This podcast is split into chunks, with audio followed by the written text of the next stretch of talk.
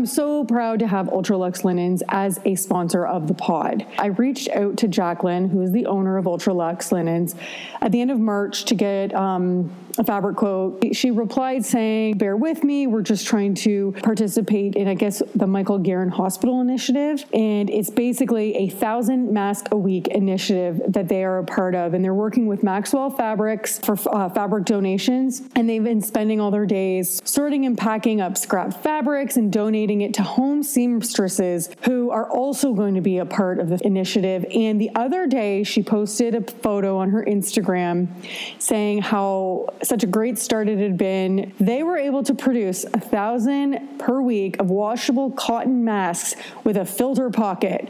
Do I know what a filter pocket is? No, but I'm gonna, that sounds good.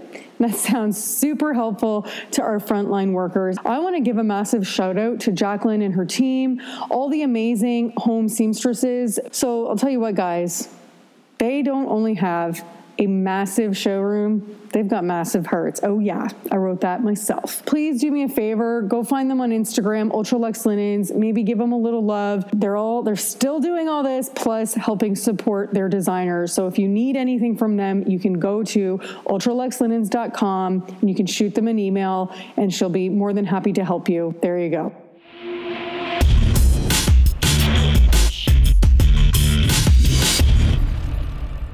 And I'm actually here today with Nick Perek. Hi, Nick. Hi. So, so we're both talking. He's in San Francisco, as you guys know. I'm in Toronto, and and we're in mid-pandemic mode right now, and we've been socially distancing for a while. How long have you been doing this for, Nick? Uh, the social distancing, I think it's been over a month now. Oh, good for you. And yeah, for me, it'll be a month probably on the 14th. Um, mm-hmm. But so we're Zoom calling. I have wet hair. I decided to shower at least for him. So there was that. Um, but Nick's going to tell me a little bit about what he does and yeah, tell us tell us what you do. Um, and you said it's a it's a bit of a new type thing that that you're doing, right? Yes. So I basically do service design. Another another name for that would be business design, um, where my job is to actually understand design not in principle of what is to be done but what can be done right? Um, it's looking at the bigger picture. It's it's trying to blend the design and the business world together at the intersection. So it's not too design heavy but it also actually uh, it actually doesn't compromise on the business needs. Um, so so sorry about that. That's so okay. basically um, so it's about looking at it's about looking at design as a strategy and how can we connect more to our customers with human-centered design thinking and other uh, ways in which we can connect. Okay i want you to give me an example a very simple example maybe of what that might look like so that i can be right here with you a little bit better. Absolutely. I feel like so i get it I'll, but i want to make sure i do yeah, so I'll, I'll, talk about a couple of projects I was involved okay. in, and one of the things that we were looking at was uh, one of the things we were looking at was branch of the future at Chase Bank, and yep. where our job was to actually imagine what the branches in 2023 will actually do. Now, today we all know that branches primarily were designed in the 1920s, and since then the format hasn't changed. Mm. So branches were primarily about transactions and you go in there to do something or to open an account. Now all that is shifting online but still chase bank has over 5000 branches. Now how do you leverage these branches to to still connect with the community but to provide a bigger experience than just being transactional? So is it about education? And we've seen this format grow where apple has actually converted their um, Apple stores to actually bring in more of a community learning. So yeah. At Chase, um, at Chase, we actually spoke to a lot of people who who actually banked with us, who also didn't bank with us. That what would they like to see?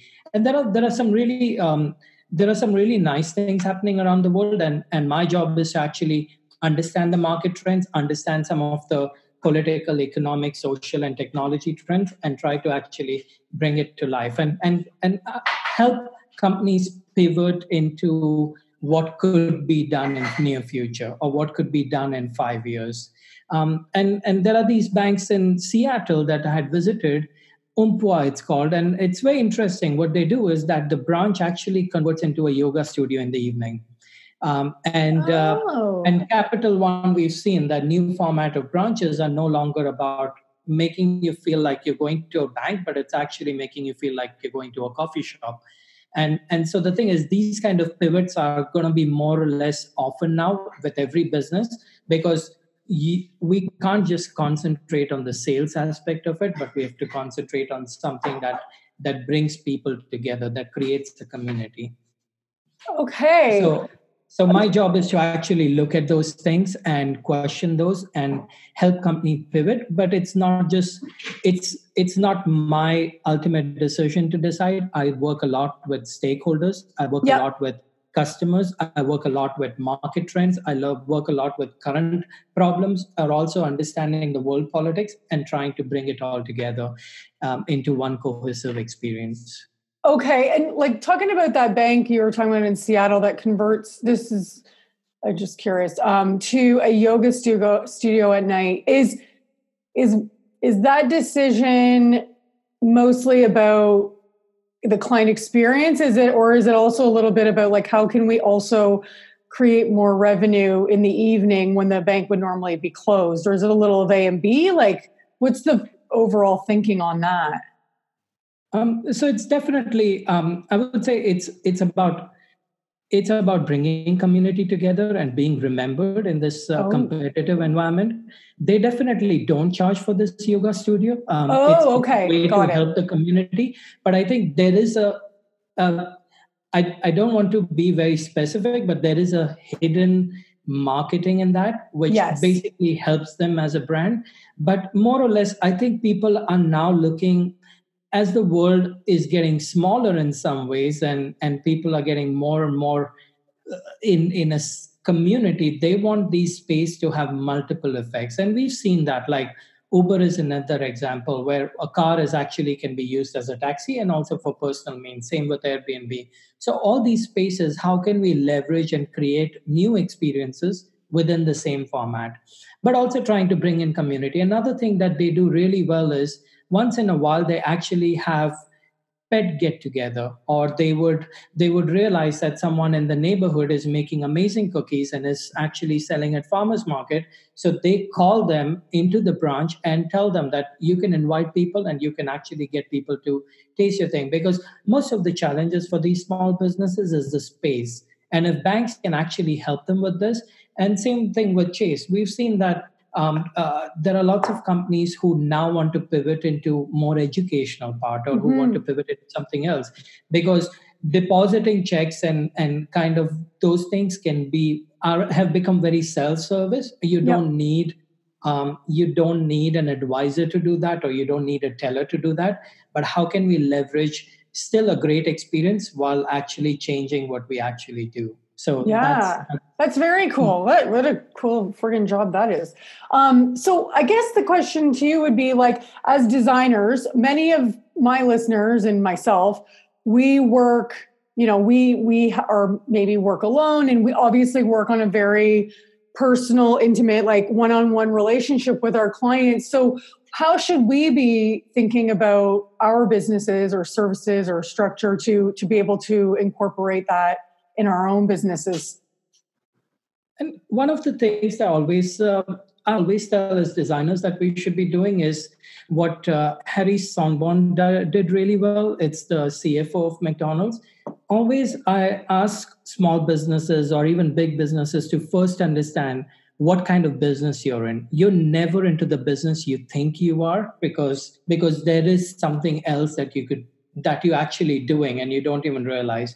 Like McDonald's CFO was the first one to say that they are not into a restaurant business, but they are into a real estate business. And from a failing oh. company, McDonald's, it became a 80 That's right. I saw the movie. I should remember this. I forgot that. But yeah.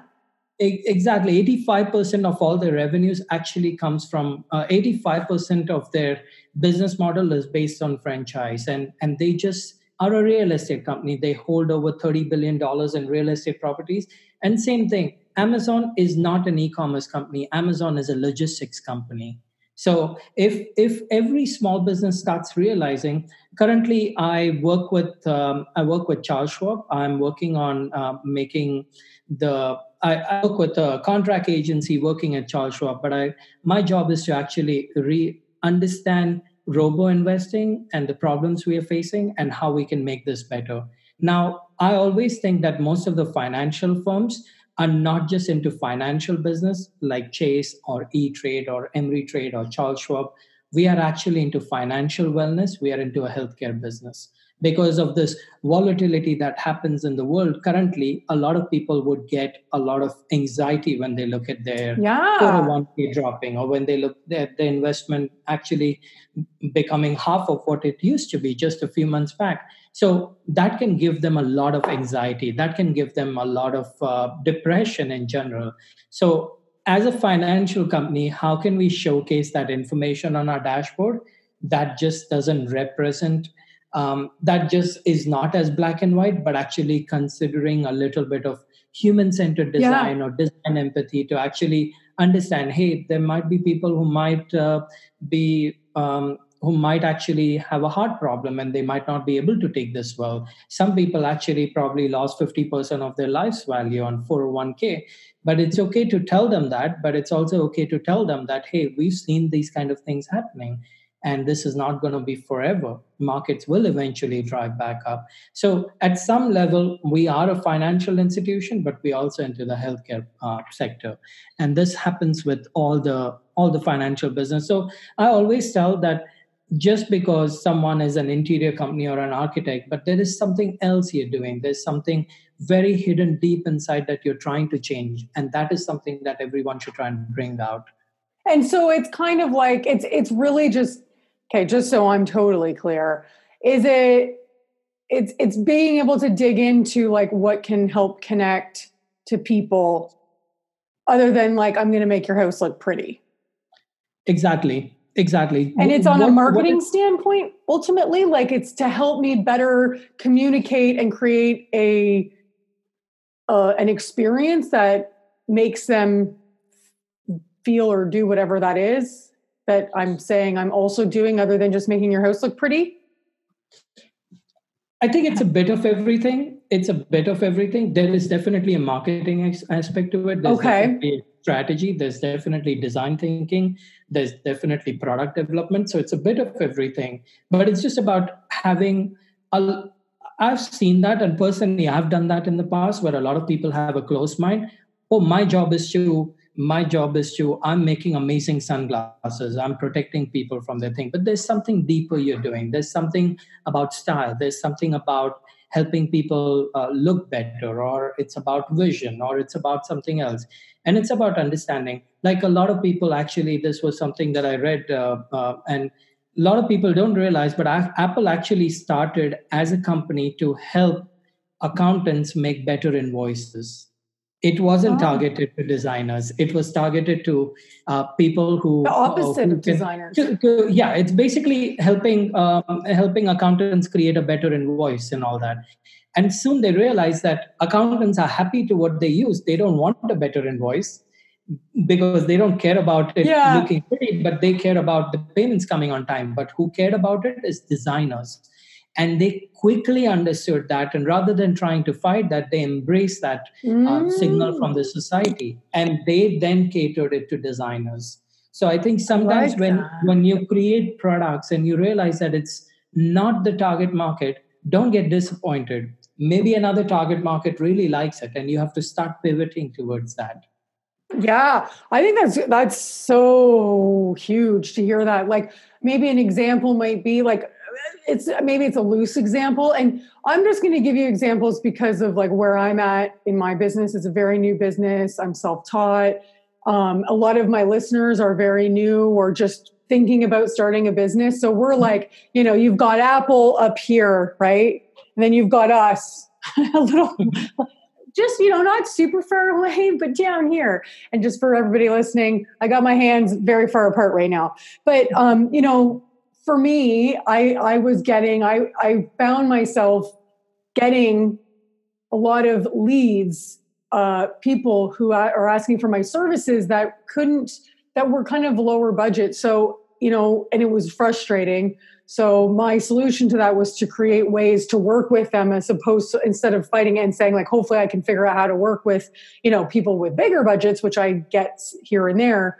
But it's like, this is what the reality is. And how do you make it work for you as opposed to like being angry about it? Okay, well, what can I do to make that work for me kind of thing? Mm-hmm. So, okay, my question to you then is, what kind of questions like you first thing you said we need to do is to figure out what it is what kind of what is our what what it kind of business we are like we're are we we're not just designers we're not just making houses pretty or whatever what are the types of questions that we need to kind of ask ourselves or what process can we put ourselves through to try to help really identify what we are then so there are there are many ways to go about it but one of the best ways to probe about what they're doing is just go and ask three whys. Like, for example, if someone asked, uh, if you ask your client that why is it that your budget is not so great? And they will mm. tell you because I I'm not planning to be in the city forever, so I don't want to spend a lot of money. Okay, why? Because for me, this is not an ultimate home. Why? Because eventually I'm looking to buy a big house and spend all my uh, uh have a bigger budget for that. So so once you ask the three whys, you really get into the depth of things. And and this three whys is not something that uh, that um, it's something that I practice. It's something that IDEO and everyone, McKinsey, IDEO, and we all do this as an industry norm.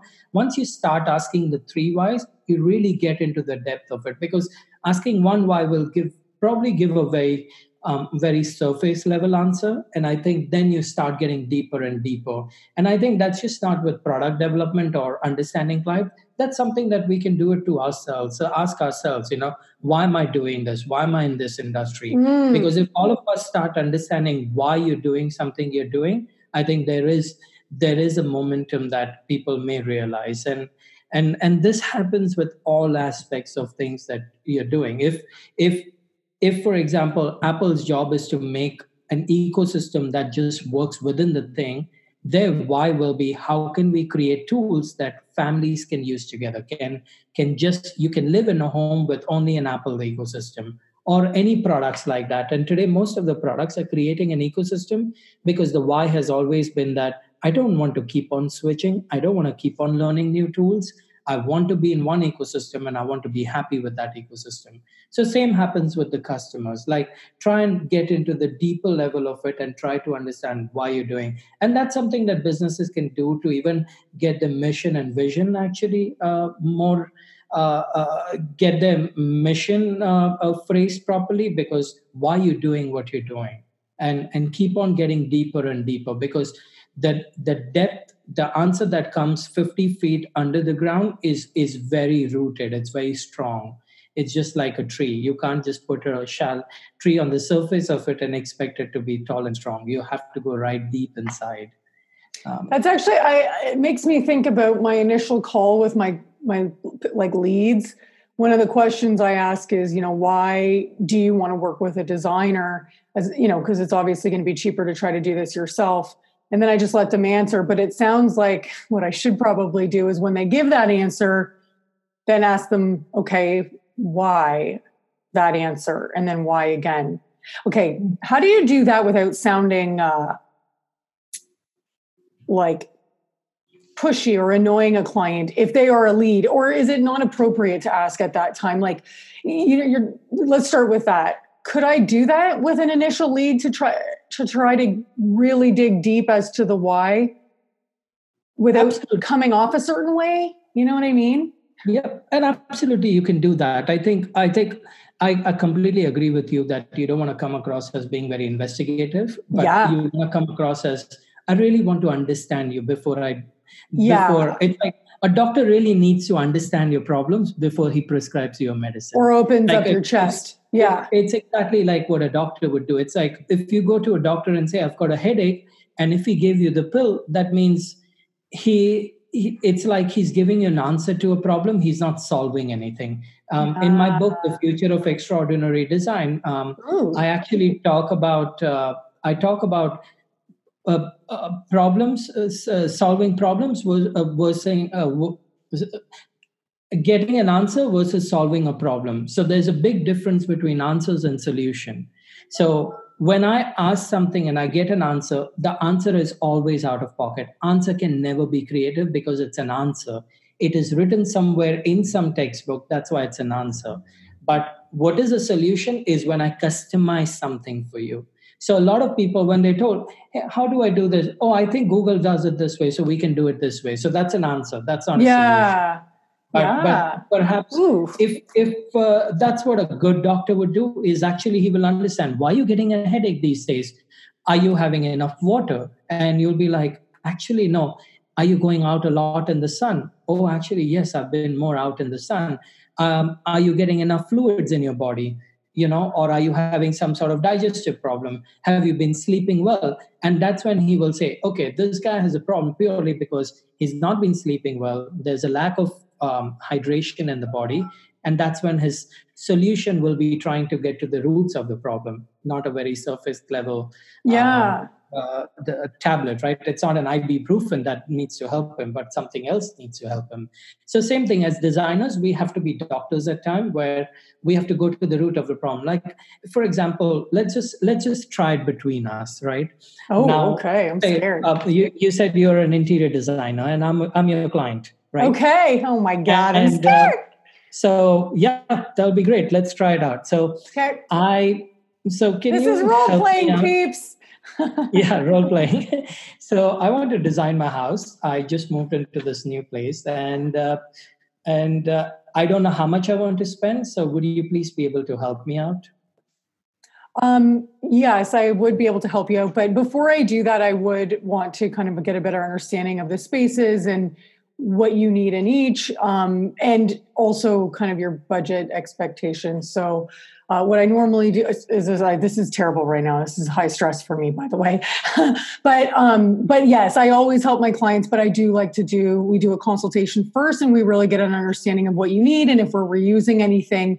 And then what I provide for you is kind of a rough high, medium, low, medium, high. Sure. That's so what I would say. So I'm going to answer that. And uh, so I'm a designer. I I'm not. Uh, I don't want something really, really expensive, but I still want something unique. I still want my place to be um, people like to talk about it. I don't want my furniture to look like it's made in millions because I believe in handcrafted things. So is and also I want to keep it a slightly within my budget, and that's not very low and that's not very high, just somewhere in between. And you want me to answer this right now? Like, can I do it? Yes. Yes. So now you're trying to get into the deeper things of what I've answered. Oh, okay. I, I should be asking you more questions, is what you're saying? Yes. So why? Oh, okay. Okay. Oh my God. Well, I should be the client. You should be me, and you should do it right for me. Can we do okay, that? No. Let's, let's do that. Okay. So I'm going to. I want um, you to do it for me and tell me how you do it. Okay. I just said to you, like, I want it to be unique because I'm not going to do this right. You're going to show us how to do this. Okay. Are you okay, okay. with that? Okay. okay. I just reversed the role.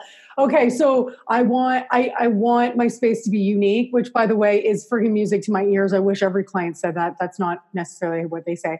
I want it to be unique, but I also don't want to go crazy and spend a bunch of money, but I, I also don't want it to be like IKEA pricing. It wouldn't be unique. So like, would you be able to do that for me? Absolutely. So let's let's dive deeper. What is unique to you according to you? Like what does unique mean to you? Unique for me is like maybe it's like artisans, like you know, makers, maybe local Toronto people. Like I would like it to be maybe one of a kind or just not what everyone I know has in their home from like West Elm or CB2. Mm-hmm. And and where do you normally like have your coffee and where do you usually go over the weekends what are some of the places you go to um, i like to have my coffee in my comfy chair and that's mm-hmm. my go-to uh, when i when i go for coffee i love to go to this little coffee shop near my gym it's kind of like you know it's not a chain and I, I love going there they have great coffee and they're always really mm-hmm. sweet and hospitable and it's a cute environment and and if it's unique you know normally unique comes with a slightly higher price tag than what uh, IKEA and others would sell because it's of course not mass made. Thank um, you for saying that. With that, Wait, sorry, what's that? Are you? Are you okay with that? I, I mean, I think I'm. It just depends on the piece. I think so. I'm hoping that we can find that uniqueness, but without going absolutely crazy. Mm-hmm. And and what do you see your house as when you walk in? What kind of feeling do you want to have? I want to walk in and I want to just feel kind of calm. I want to feel like the space feels like me. I want to, I just want to feel comfortable. And I also want other people to come into my home and, and look around and feel like this is totally Michelle. Okay. And and is there a reason why you want to support the you know small artisans? Because you can get amazing stuff at IKEA and other places, right? Or even other um, big uh, furniture stores. So, is there a reason why you want to support uh, or why you want artisan stuff and very handmade kind of things? Yeah, well, I, I, mean, not everything has to be that, of course, obviously. Mm-hmm. Um, but you know, I grew up around art. My father's an artist, and you know, I'm creative, and I just think it's important to support artists. But also for me, I just, I, it's it's having something that not everybody has. So I think mm-hmm. it's a mm-hmm. blend of both of those, like you know, not just buying that mass-produced stuff that everybody has made in China, and you know so yeah i think that's why.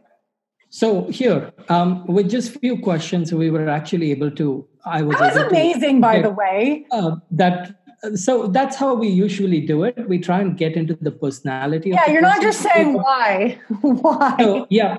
So it's like now i know why you want to support the artisan because it's rooted in your family. Your dad was an artist. Mm-hmm. so it's something more personal. You you believe that small businesses should be helped and it should be about community right? And that's why you go to a local coffee shop and you don't go to the big chains. Okay can i do one more with you? What Absolutely. if i say to you let's just undo all of that and say my number one thing is i wanted to be affordable. I, like i mm-hmm okay so let's say i said okay like i would love i want something i want something that it doesn't have to be unique per se but i want it well designed which mm-hmm. for the record people listening which are not clients getting something affordable the best way to do that is not working with a designer necessarily like the nature of what we do we add costs to it. But anyways people still call you. Um, but i call um, you're you're the designer i say to you um, you know i really just i want to be able to to to furnish my home but you know i and they basically say to you me the number that they want to spend and automatically i know that i can't do it. Like it's not enough mm-hmm. money. Um, so, do you now you want to understand the why behind the low budget? Can you help walk me through how you might approach that? Absolutely. So, I think here that there are two things. One is, do you believe, do you want to do this job if it's a low budget, right? And the second question is, what we usually do in business is shift behaviors, right? Um, uh, tell them less is more. So, for example, I tell you that I have a great, uh, I have a one bedroom and my budget is say just $2,000 and I want to put up a couch, dining table, which is just not feasible, right? Yeah. For anyone to uh, kind of get good stuff. And uh, they've come to you for a reason because they do wanted something more customized. Otherwise, they could have just gone to IKEA and other places and yep. mix and match and done it. So here the question is: one is either you can go ahead and tell them that this doesn't fit my budget, and I can always help you out when there is a little more leeway to play with, or you can actually shift their behavior, shift their thinking. One of the ways we can do this is tell them that you know today less is more. Do you want to buy furniture that you have to get rid of it within a year, or do you want to buy something that lasts for life? Mm-hmm. And if you buy something that will last you for life, then you just have to, um, you don't have to change your budget, but you just have to understand what is more important to you. Yeah. And, and big companies do that, right? I mean, there are thousands of things that even a, a medium size or a large company wants to do, but why do they start prioritizing? Like, uh, probably i'm sure that google and apple have a business plan for 10 years but they're not doing everything at this point because they just want to put their priorities right top down yeah. from top down so here the thing is what is more important to that customer at this point. And if he says that for me, it's important to have a family dinner, then their first thing should be having a great dining table. And, and if it's about sitting down on a couch and watching television as a family, then that, that's the second importance. So at some point, we can say that we can balance it out by giving them something that's a little more higher quality, where dining table and couch, and whereas other things can be a little more that's in the budget to work. Yeah. Or if other things are not as important, then we can tell them that maybe you can do this later in your life. Right now, why don't we concentrate on a on on one area and try to make that beautiful? Mm-hmm. Because because even Taj Mahal wasn't built in a day, right? So Ooh, if everybody good um, if everybody starts doing things in bits and pieces, then you can do it um, that way. And I think that's something that people have to understand because some people say, I want everything, but well, I don't have a budget. Then yeah, it's better you do that one thing beautifully. Yeah, I agree with that. Yeah, um, it is true. And I mean, I think what you were said at the very beginning too is important. It's like we all have to know what our minimum like point of entry is for accepting a client anyway. And some, you know, right now, given the pandemic, you know, people are doing more virtual. I don't normally do virtual services, but I'm doing some virtual services now, mm-hmm. should they be an opportunity. And actually, it's really good because it's giving me the opportunity. It's forcing me to do them and see if, like, maybe I could happily include them in my, you know, my, my, my client, like, uh, you know tears like maybe i do have this maybe it goes really well and i clients are super happy and it can be something i can add in certain months when i need to top up or whatever. But um but i think like the key is definitely we need to know what our like i won't i don't take projects less than x mm-hmm. for whatever re- whatever makes sense for each of our own businesses. Yeah and i think that's that's uh, that's definitely i mean not everyone wants to take every project and that's absolutely fine but it's i think it's still very important with this format you can still find out the true reason why they're doing mm-hmm. stuff. And maybe it will open their eyes. Maybe they'll say that oh she's she's not just an interior designer. She can actually give me that feeling. Because at the end of the day i always believe one thing that design is a feeling not a doing design yeah. has always been a feeling like it's like um, uh, in my book again there's a subject called design as a feeling and no longer what we do because a lot of people actually the thought that they're going to starbucks or they're going to their local coffee shop to have a coffee they're already energized by it they yeah. already felt like they've already had the coffee before even they got the cup in their hand because yeah. it's the feeling um, like tomorrow if i'm going to um, if i'm going to thailand for a holiday in my mind i've already started walking differently. I'm i'm talking differently. Yeah. i'm already in the groove um, in the groove of things because it's a feeling that people get. And that's why a lot of times that when you even narrate a story or when you tell them how their bedroom would be and how their living room would be and these small details and i'm sure that you're thinking about all these things but they might say that okay let's do less but let's go with her compared to anything else because um, it, it's just a feeling. And one of the examples, another example I can think of is a lot of people actually do home cooking. And I've known people who don't enjoy cooking, but who enjoy cooking also. And they they don't enjoy it because of the tools. Yeah. They're, pick, they're, they're picking up like these $10 knives and all that. And I personally waited for a couple of years to get this unique handmade Japanese knife. And now everyone in my family wants to cut yeah so they all want to cut it's it's just the way that just that one knife is actually doing a job of 10 other knives and i know that ah. in terms of uh, apples to apples it's not a perfect example but it's no but no it's totally it's a great example. Um what, what about there's also the i mean I, I don't know this is probably not what you plan on talking about but um with regards to like a budget sometimes people just don't know what stuff costs also right? So like if i say to a client um, your budget is 30 like what did you have a budget in mind? And they say let's say they say i'm just going to throw a number like $10000 to do their kitchen or something. But we know like it takes way more than that. Um, how would you approach that in order to help? Like, would you just kind of ask like, is that how do you get to the number of like or how do you get to the answer that is that your number or is that just what you think it is like is that all so, you actually have or is that what you think you need so i think sometimes it's, a, it's about just, educating them right yeah so i think here there's one thing that i would um, there's this format that we use often at work and which is kind of my favorite. It's called jobs to be done. Um, it, it's a and i can definitely send you a link and talk more about it. But basically when you actually when a when a medicine is made in a pharmaceutical company it's a drug. But when it comes to a, a pharmacist it becomes a it becomes a body enhancer or it gives you something. So the thing is what it's doing. So one of the ways i would say that jobs can be done format can be used here is if they say that their budget is 10000 and they want to work with you and you you are trying to find ways and means in which you can get it done you want to know what they do in the kitchen right? What is the most important thing they do in the kitchen?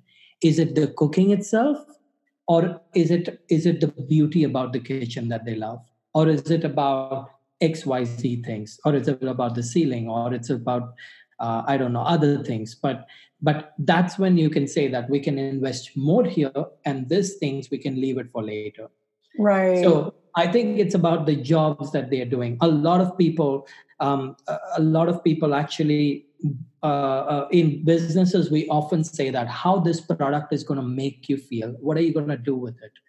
You know it's like suddenly uh, ipad was actually nobody said that i want an ipad. Nobody even knew that there yeah. could be something in between an iphone and a laptop. Yeah. But but apple just said that things you can do with it. They did not sell you an ipad they sold you all the things you could do with it. Oh you can actually it's a bigger version of the phone. You can you mm. don't always have to mm. take a laptop for the meeting. You can take an ipad and you can do these things. So it's like what can be done? And that's something that i think even architects and interior designers can use because what are the jobs that you're doing? Like what is your living room for? What is your bedroom for?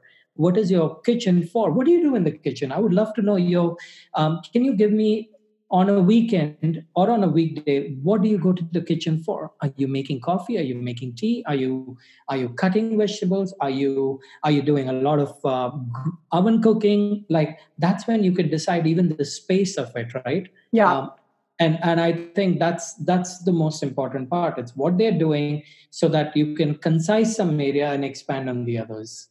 I love that. Um that that's really awesome. And what what other things do you think like uh, as designers we should be thinking about in order to improve like and not again just create pretty rooms and like what is there another element to all of this that we haven't chatted about? Um I there's this thing that actually um, it it makes me think that this wasn't the very real estate norm, but uh, this will definitely help you um, in terms of interior. But you know there was this uh, blog that i wrote and i thought of this when i was uh, studying doing my further studies in business design. And it came to my mind that as as humans as individuals today we actually um, we you want to test drive a car before you buy one. You want to feel the laptop before yeah. you buy one. You want to try the ipad before you buy one or the sunglasses and and the list goes on. There's basically everything on this planet including our clothes we want to feel it but you know, there's one thing that we don't try out before we buy. It's a house. Nobody's yeah. told you that you can live in a house for two days. Try it no, I know. Yeah. You just see it like once, twice, thrice, and, and then, then, you're, like, most yeah. of most of the people spend their entire life in there, right? Yeah. And and that's the, the thing. biggest like, purchase of our like, life. Yeah. Biggest purchase. It's it's a purchase that's gonna be with us. It's a blessing or a mistake for all our lives and to me that's like people are buying their dreams just because they're not thinking about this. In their mind they've already loved the place when they're bidding for it. In their mind they already love the thing. So when it comes to an interior design it's an extension of that dream right? It's an extension of that dream becoming a reality. So one of the ways it's like how do people picture their thing? Like i I, I don't know, but one of uh, one of the things that I recently saw a video where people are saying, draw us what your home would be, or where would you be sitting, you know people always have this wild imagination like mm-hmm. i'm on top of a mountain or i'm next to the beach. So i think interior design can really portray that because house doesn't have to be a bedroom or a living room. Like when the open kitchen format came about in restaurants it was quickly adopted to the homes right we no longer have a kitchen like even my place kitchen is connected to the living room mm-hmm. and that just makes it feel so much more spacious but there's so much more that can be done right um, today like people are just designing the space with having two meanings because the world population is growing and the realist and and the places we have to build are just smaller so yeah. people are thinking of two things that they can do at yeah. the same time yeah. So, um, so another thing is how can a dining table convert into a computer table? Like I'm on a dining table right now because my wife is using the computer table. We only have one computer table because yeah. we never thought we'll be working together at the same time in the same room. But but I think th- those are some of the questions. Like uh, when when people want to, I know that in interior design there's usually a design given and all that, but there is another way that another way for people to uh, to to talk about their dreams, to talk about what they you know how they feel at home, what they want to do, and that's how spaces can be designed. and that's with everything, right? One of the projects I worked on at Delta was we were rethinking future um, customer journey in 2027. And uh, man, that's planning ahead. How that's like almost was 10 years ahead when we started it in 2017 and and some of the ways it's, it's yes there will be a lot of technological advances that will change the way we travel. But there is this whole thing about how do you feel about it? Like i can't talk much about it but one of the things that we had done was we rethought entire security because security is not about going through a tsa and all that but it's about that feeling you can get. How can i feel secured without going through those machines? Yeah. Uh, uh, so so those are the ways in which i think there's still so much can be done with interior that uh, is a way to explore and and house is uh, an extension of a dream so i think there's well, a it. beautiful way that can be combined yeah and you know now is a great time for everybody to hear this episode because many of us have a little more time on our hands to think about all of these deep questions and you know about what we want to be and whatnot and and all of that. So I'm I can't wait to edit this and note some of this stuff down. Um, the blog you wrote is uh, do you want to share that? I can put it in the show notes so that uh, Absolutely. yeah. yeah. Yeah, it's on Medium. I can just send you the link. Okay, amazing. So, okay, uh, do you want to tell everybody? Well, okay, so tell us about your book. You you did say something about your book. I didn't yeah, even know so you had a book. So, yeah. So I used to be in advertising for a long time, and uh, I was trying to write this book, and for a long time I just couldn't decide what I want to write on and all.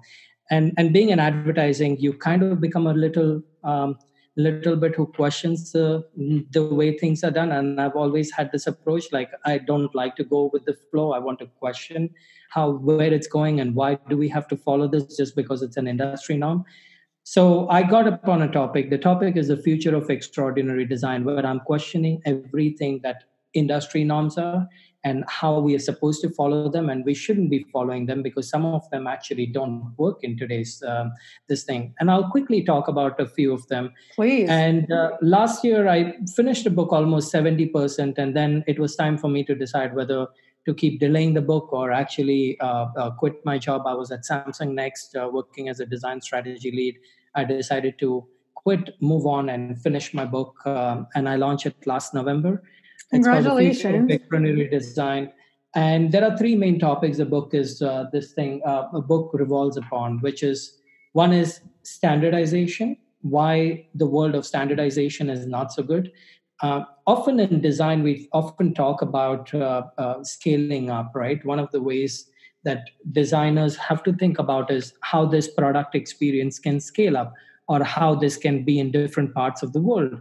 And the good thing about is it's like let's start with why standardization became so much at the core of design. So most of the companies around the world, especially American companies, they wanted to grow internationally they design the processes to make expansion easy and more importantly fast design once and replicate a thousand times. And we've seen McDonald's, Uber, Starbucks are all great examples of what um, standardization is, right? You get the same McDonald's taste everywhere in the world.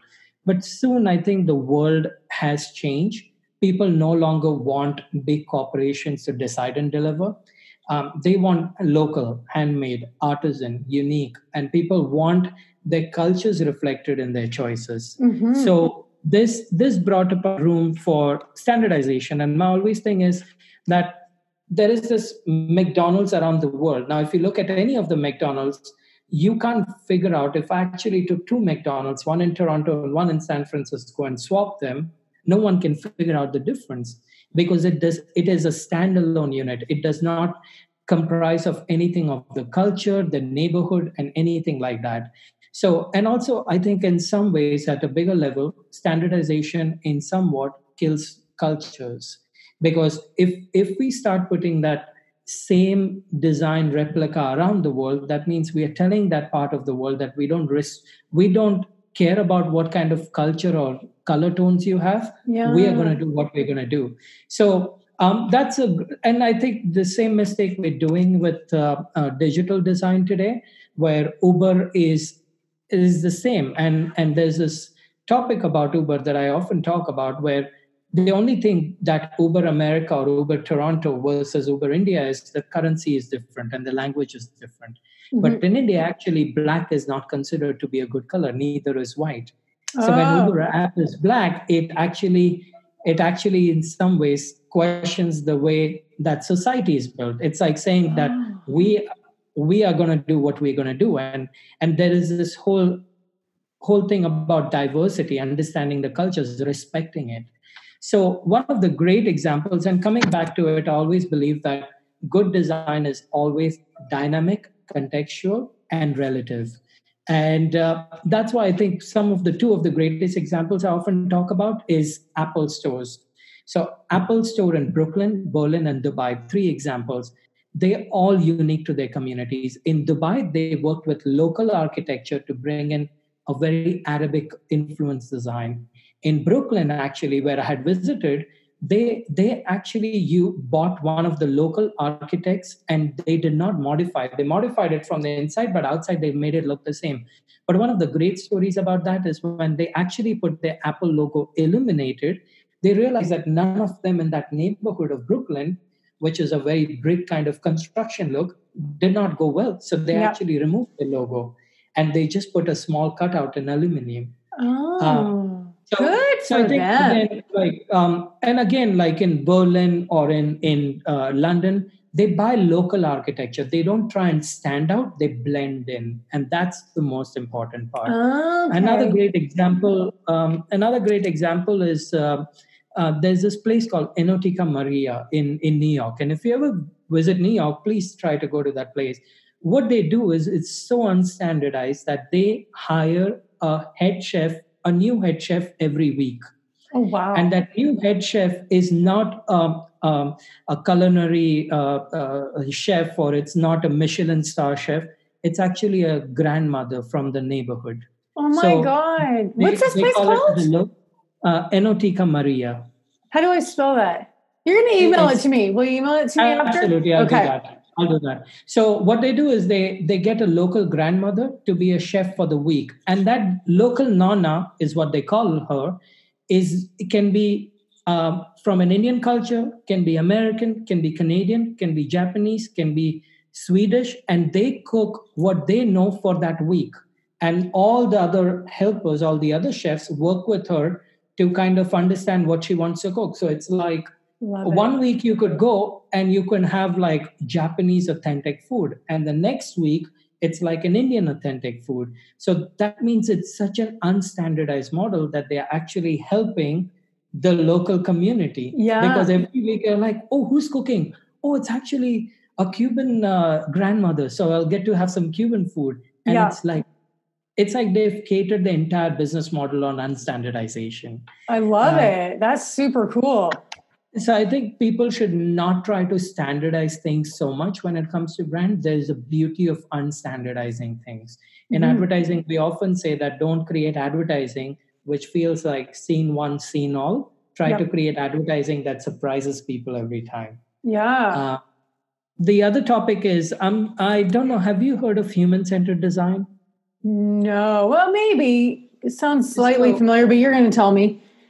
So, in design world, and this is like uh, this spread across the world where human centered design is in every form of design um, today, right from Apple to Google to Microsoft to Airbnb to Uber, they all think about human centered design. Like it's not create what you want to in the business world, but you create what users want you to create, right? So it's features and the way it looks and the way it feels, it's all based on user uh, human centered design. It's as a human, as a user, it's consumer driven design, right? Uh, but but the pro- i see a problem in that because today it's become and i studied human centered design so i think i take full right in questioning it um, and uh, and one of the things that i don't like about it is it's very focused on humans because it's human centered design right and, and as and haven't we had all the problems in the world because we only think about ourselves? Right. So so every person's life story revolves around them but we cannot forget one thing that we are part of the ecosystem and not the entire ecosystem. That's yeah. why everything around us seems so um, seems so much getting destroyed in a way because we've not thought of them when it comes to our ecosystem right so i always believe that if a user or if a human has a place at the center of the design so does every other living thing that mm-hmm. animals both. And and one of the best examples I often give is that people go to zoos, right? Um, let's take an example of a zoo. I have never been to a zoo. I'm a vegetarian. I'm a big animal lover. Okay. At the age of three, I decided I'm never going to go to a zoo. And I wow, jeez, so, that's amazing. So, you thought that yeah, at three. So that's one thing that I I never understood that zoos are a perfect example of the flaws in human-centered design because zoos only make us think about ourselves no matter how much we justify by saying that we are doing this to preserve endangered species or uh, and exposing our children to the wonders of nature but we are not the lion is not meant to be in that cage that habitat wasn't built for him um, if if it was only built so if a kid wants to see a lion he gets to see one and yeah. now I'll, I'll actually talk about a great example where they built a Zootopia. There's this concept in Denmark that they're building. Have a um, if you can search for it, Zootopia. It's yeah. Called. And what they have done is they reverse the whole thing. So they're actually building a real forest for all the animals to be as wild as they want to be. And on top of that, they built this circular dome where we are will be where humans will be in a small cage watching them with binoculars. We're in the cage. That's amazing. So they reverse the story. yeah. And to me, that is not human centered design, but that is ecosystem design because y- you don't put humans at the center of the story because we don't need to be at the center. The animals need to be at the center of the story. Yeah, so you Tiger King could learn a thing or two. And not us. And it's a great example because what they've done is they've created a dome and they've said that you can take binoculars and look at the animals and they built it in such a way that animals cannot see us mm. so they don't mm. feel endangered so yep. this is a great example of not thinking just human centered design but thinking about every other ecosystem um, also i think some of the other problems that we see is cloud seeding what what happened in uh, what what's happening around the world. It's it happened during the olympics in china or it's happening in united states. It's also happening in europe. Cloud seeding is another way that we only want to think about ourselves. Right from fireworks we all know that what fireworks actually do to the animals but we still have them because we feel celebratory about it. Yeah. Our palm oil production. We love our chips but they come from a rainforest in indonesia where where monkeys don't have a home anymore or even things like dolphin show where we say that we love yeah. to see dolphin but yeah. they've been trained to to mimic a little circus for us right yeah so um, so at the end of the day, I think human centered design is flawed. And I think somewhere down the line, people have to question that we have to go beyond human centered design. We have to think about animals, plants. We also have to think about our beaches and almost everything in the ecosystem. And uh, these are the two main topics. There is a third topic. I, I don't want to, I don't know if we are short of time. No, you can but, tell me uh, about the third topic. So the third topic is something that actually is very current. It's um, I'll start by giving this example. It's about uh, there's a lake. Um, uh, there's a small lake um, it, that connects to almost seven states and two countries, including Canada and US, and it's called Lake Erie. Um, yeah, Lake I used to grew up right near it. Oh, okay, perfect. So uh, I'm sure I don't have to. So recently, it's been uh, it's been polluted in a very bad way, and it's actually a, a way for most of these states to have their to get their drinking water from.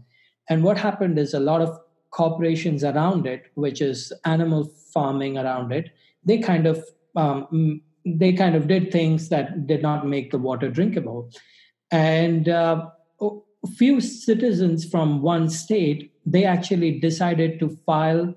So what has happened is they decided so they decided to file a case on behalf of lake erie and they wanted government to give lake erie the same status that a corporation or a person would have.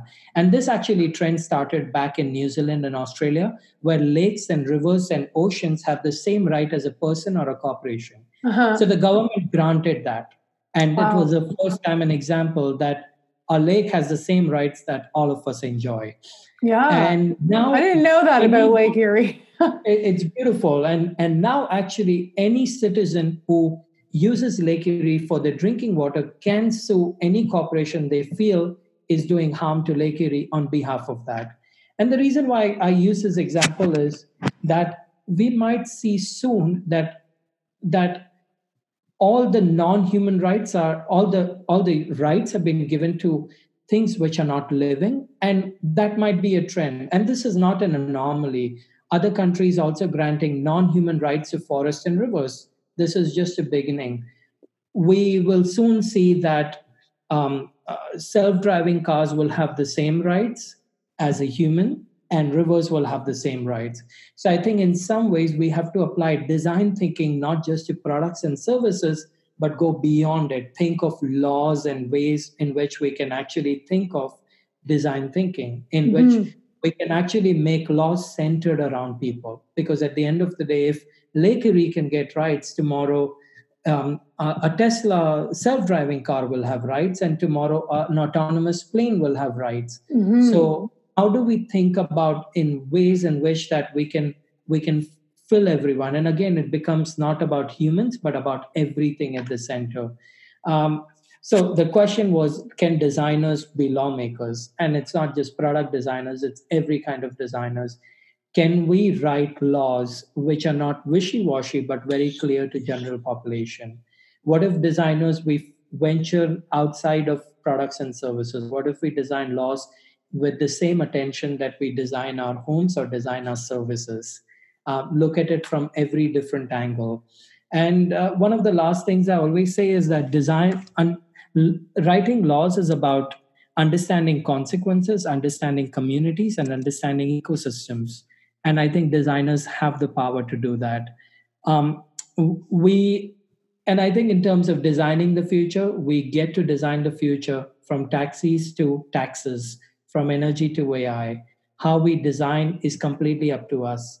Searching for answers is always copying, and we have to start searching for solutions because that is true innovation. And uh, designing for the, uh, I always believe that every single designer holding on that idea can change a community, and a group of us can change the world. So that's um, beautiful. So, so I think uh, in some ways, I think designers have to think law because a lot of designers try to sway away from that. But now it's the time that we have to start thinking law as if we are designing a product or a service or a home. Amazing. All right, Nick, why don't you tell everybody where, well, first of all, where can people get your book?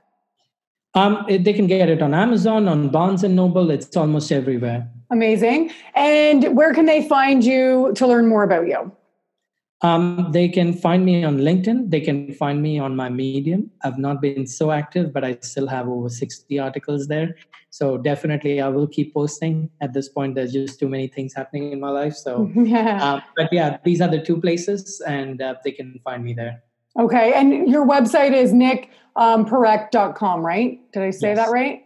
Um, mm-hmm. and it'll be in the in the links too. And there's a link at the bottom. I was looking right to Medium. I'm not actually super familiar with Medium, but it's like a blogging platform. Yeah. Yes. Yeah. Are you not on other social media? I'm on LinkedIn and I'm on Twitter. I don't. Okay. I've not. I've never been active on Instagram. Probably you'll see like. Yeah. Posts which best, are like three years old, but yeah, yeah.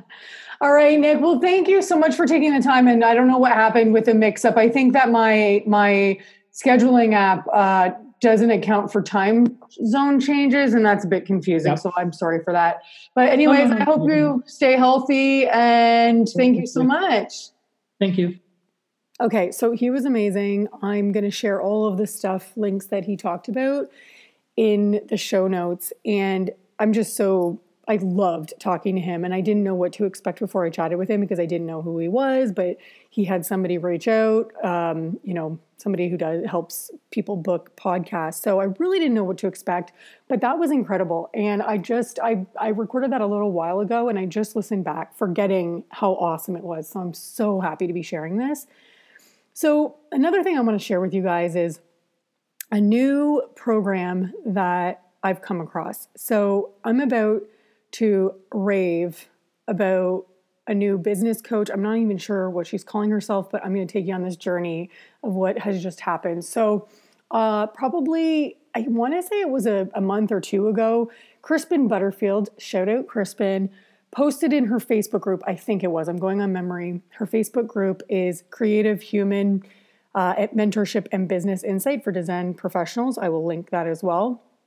But she she posted in her group about it was an article or a video with um, a, an interview with Erez. Oh my God. And the worst part here is I might be pronouncing that wrong. Erez Design.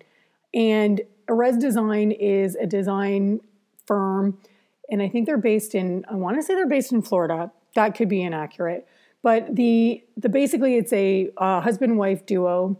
It's Katie Gutierrez and Ruben Gutierrez, and they basically have created this system called biographical design. And I will try to find that video and share that in the show notes as well. And if you're in my Facebook group and you're struggling to get to the show notes, then you should go to the Facebook group. And if you're not in my Facebook group, join the Facebook group. And that's uh, Real Talk Design with Michelle Bennett. But uh, I'll try to share anything of this this episode in there because this is going to be packed full of gold. But anyway, so she shared with me this, or she shared not with me, with a video or the, her group, this video about this this amazing uh, design duo and they're the way they've built this crazy system that's not crazy, this awesome system that is really uniquely theirs. So I was like, well, I need to talk to these people. So I immediately emailed her or him or both of them. I think I just found their website, their email on their website. And she got back to me right away. Her energy was amazing, right, right up there with me. Lots of exclamation marks, which is my jam. Half the time I have to like edit my emails to reel in the exclamation marks because I don't think you can put an exclamation mark on every single sentence. But anyway, and she was super down. So they were, we had scheduled um, them in the calendar, and we were actually supposed to talk to them last Friday that just passed. And what happened was she emailed me saying, Hey, is there any chance that I can reschedule our call because I'm actually running a three day course? And so she sent me a link and I took a look. Uh, and I said, Yeah, absolutely. So we rescheduled, no big deal. And she she sent me a link and I was like, That looks amazing. And then I ended up taking the course. So I I went into it kind of the way I go into many things, which you know, I feel bad saying, but I'm always kind of like, again, just expect, I just, my bar is low. Not my bar is low. My bar, my bar is high is the problem. And I'm just not sure. I'm like, oh, you know, is this going to be new concepts that, you know, is this going to be stuff I've already heard? Well, there was three different courses, and the one that I took was the business of design, and it was you know i'm going to read to you what i learned about how to create a signature signature system personal brand that positions you as the leader in your industry how to market your signature system, how to increase profits and retain the lifetime loyalty of your clients, how to establish systems for running a successful business. It was all of that and more. It was three days. It was on Thursday, Friday, and Saturday. And I took the course on Saturday, even though it was my partner and I's 11 year anniversary. And it was 10 a.m. Eastern to 5 p.m., which sounds crazy long, but it went so fast. It felt, I wanted more. I left wanting more. I wanted, I never wanted it to end. And it was amazing. It was absolutely incredible. After that course, I signed on to be in a one year long mastermind with her and five other designers. I've been wanting a business coach for a long time, but I've been really struggling with figuring out like being very afraid to just decide to like, should I move forward? Like, is this the right person? Is this the right person? After three days being spent with Katie and, and the rest of these designers, I I just couldn't believe how aligned I felt with her. What was really incredible and, and that just made so much sense for me was I've been talking a lot about this in on the podcast and in my Facebook group about how we have to be so careful when we're listening to other podcasts or you know following business coaches because you know that are talking about this is the right way to do it and you should be doing this and you should be doing that because everybody's different and everybody has different values, everybody has different insecurities, everybody has different goals and or, you know, backgrounds or this or that whatever. We're all different. And what what she talks about in her course is about finding what is an alignment for you. And part of that was basically understanding what how to build a business that is in alignment with what is right for you. Basically, she taught like I'm telling you, she, she there's so many things that she said that I had never heard anybody else communicate that way before.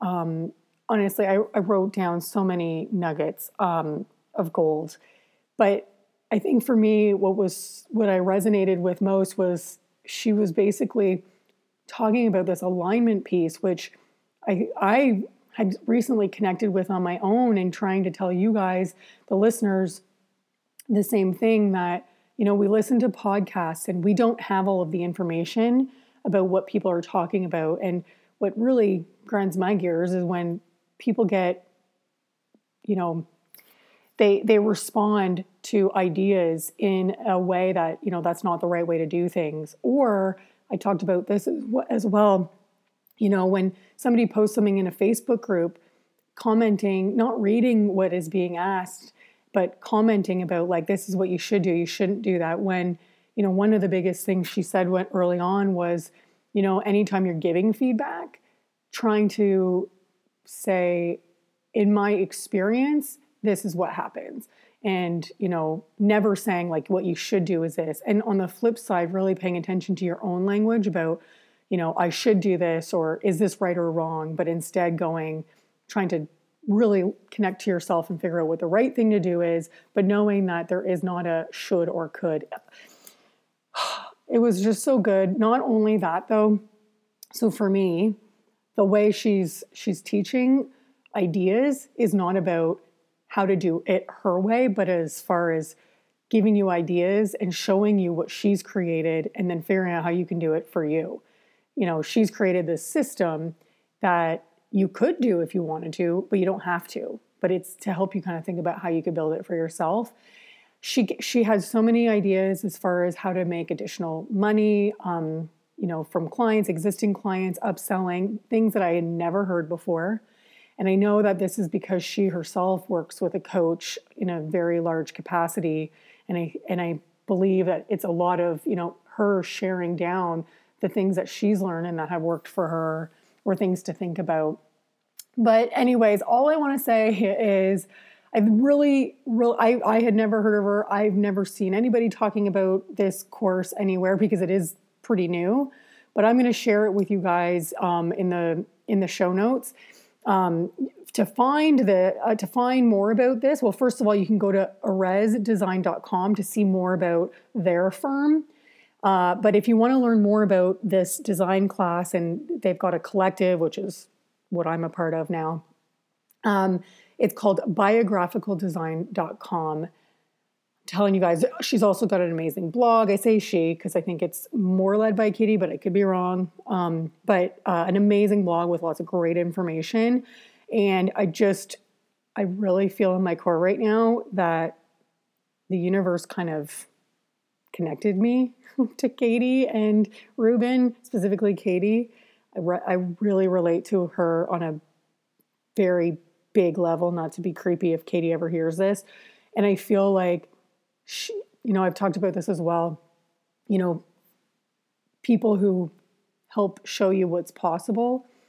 And it's called like breaking the one minute mile. So people don't believe they something can be done. And then when somebody does it, you realize, oh, I can do that. And I think what Katie has done for me, she's a she's got a very fun personality. They have a very fun brand. And I think that she helped me realize that I can be all of that too. And I can lead with that because that is in alignment with who I am. And by leading with that, it's going to differentiate me, which, by the way, differ, figuring out your differentiating factor was a big part of that. And no, that part is not different. But I'll tell you what, I was able to really identify what mine was, and I'm still trying to flush that out in the three days together with more clarity than I ever have. Because we, you know, as a team, like as a group of people, we actually bounced ideas off each other. Master, I did an eight minute mastermind with, we each had eight minutes just because we didn't have that much time at the end. And I accomplished more in eight minutes than I probably have accomplished in like a month. It was incredible.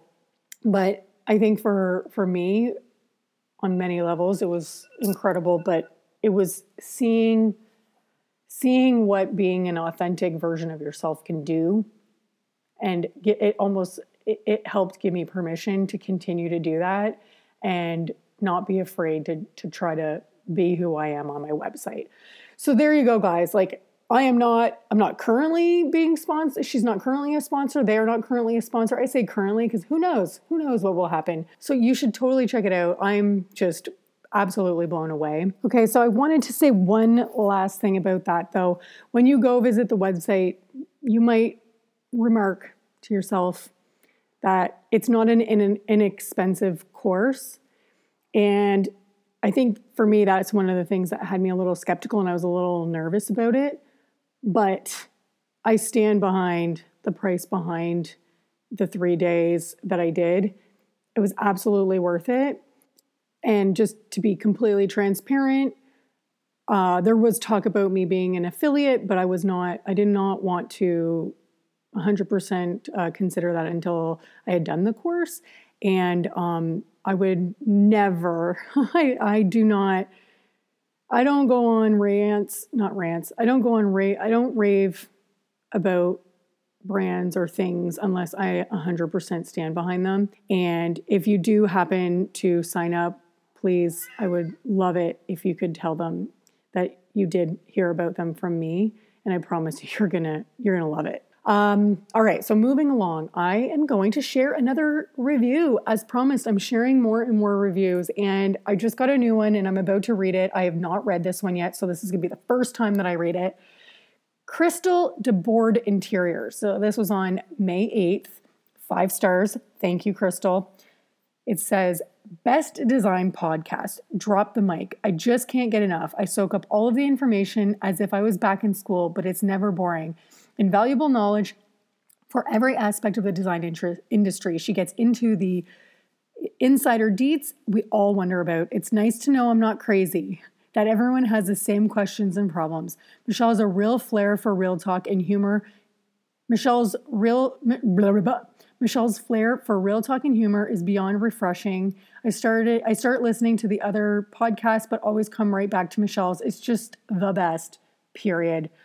Wow that's that's just amazing. I I cannot thank you enough, Crystal. That means so much to me. You have no idea. After these three days with Katie and the biographical design course, I am just super amped up right now. and I've got a lot of ideas flowing. I want to keep this podcast going. And I think now it's time for me to really level it up. And I'm going to start going after some some really, really incredible people. And I'm really hoping that it's going to happen. And I think that right now, given the, the situation, it's probably a good time for me to try to reach out to some of these people. But I want to keep making sure that I deliver and I make it worthwhile for all of you to keep listening. So thank you again, Crystal. That means more than you'll ever know.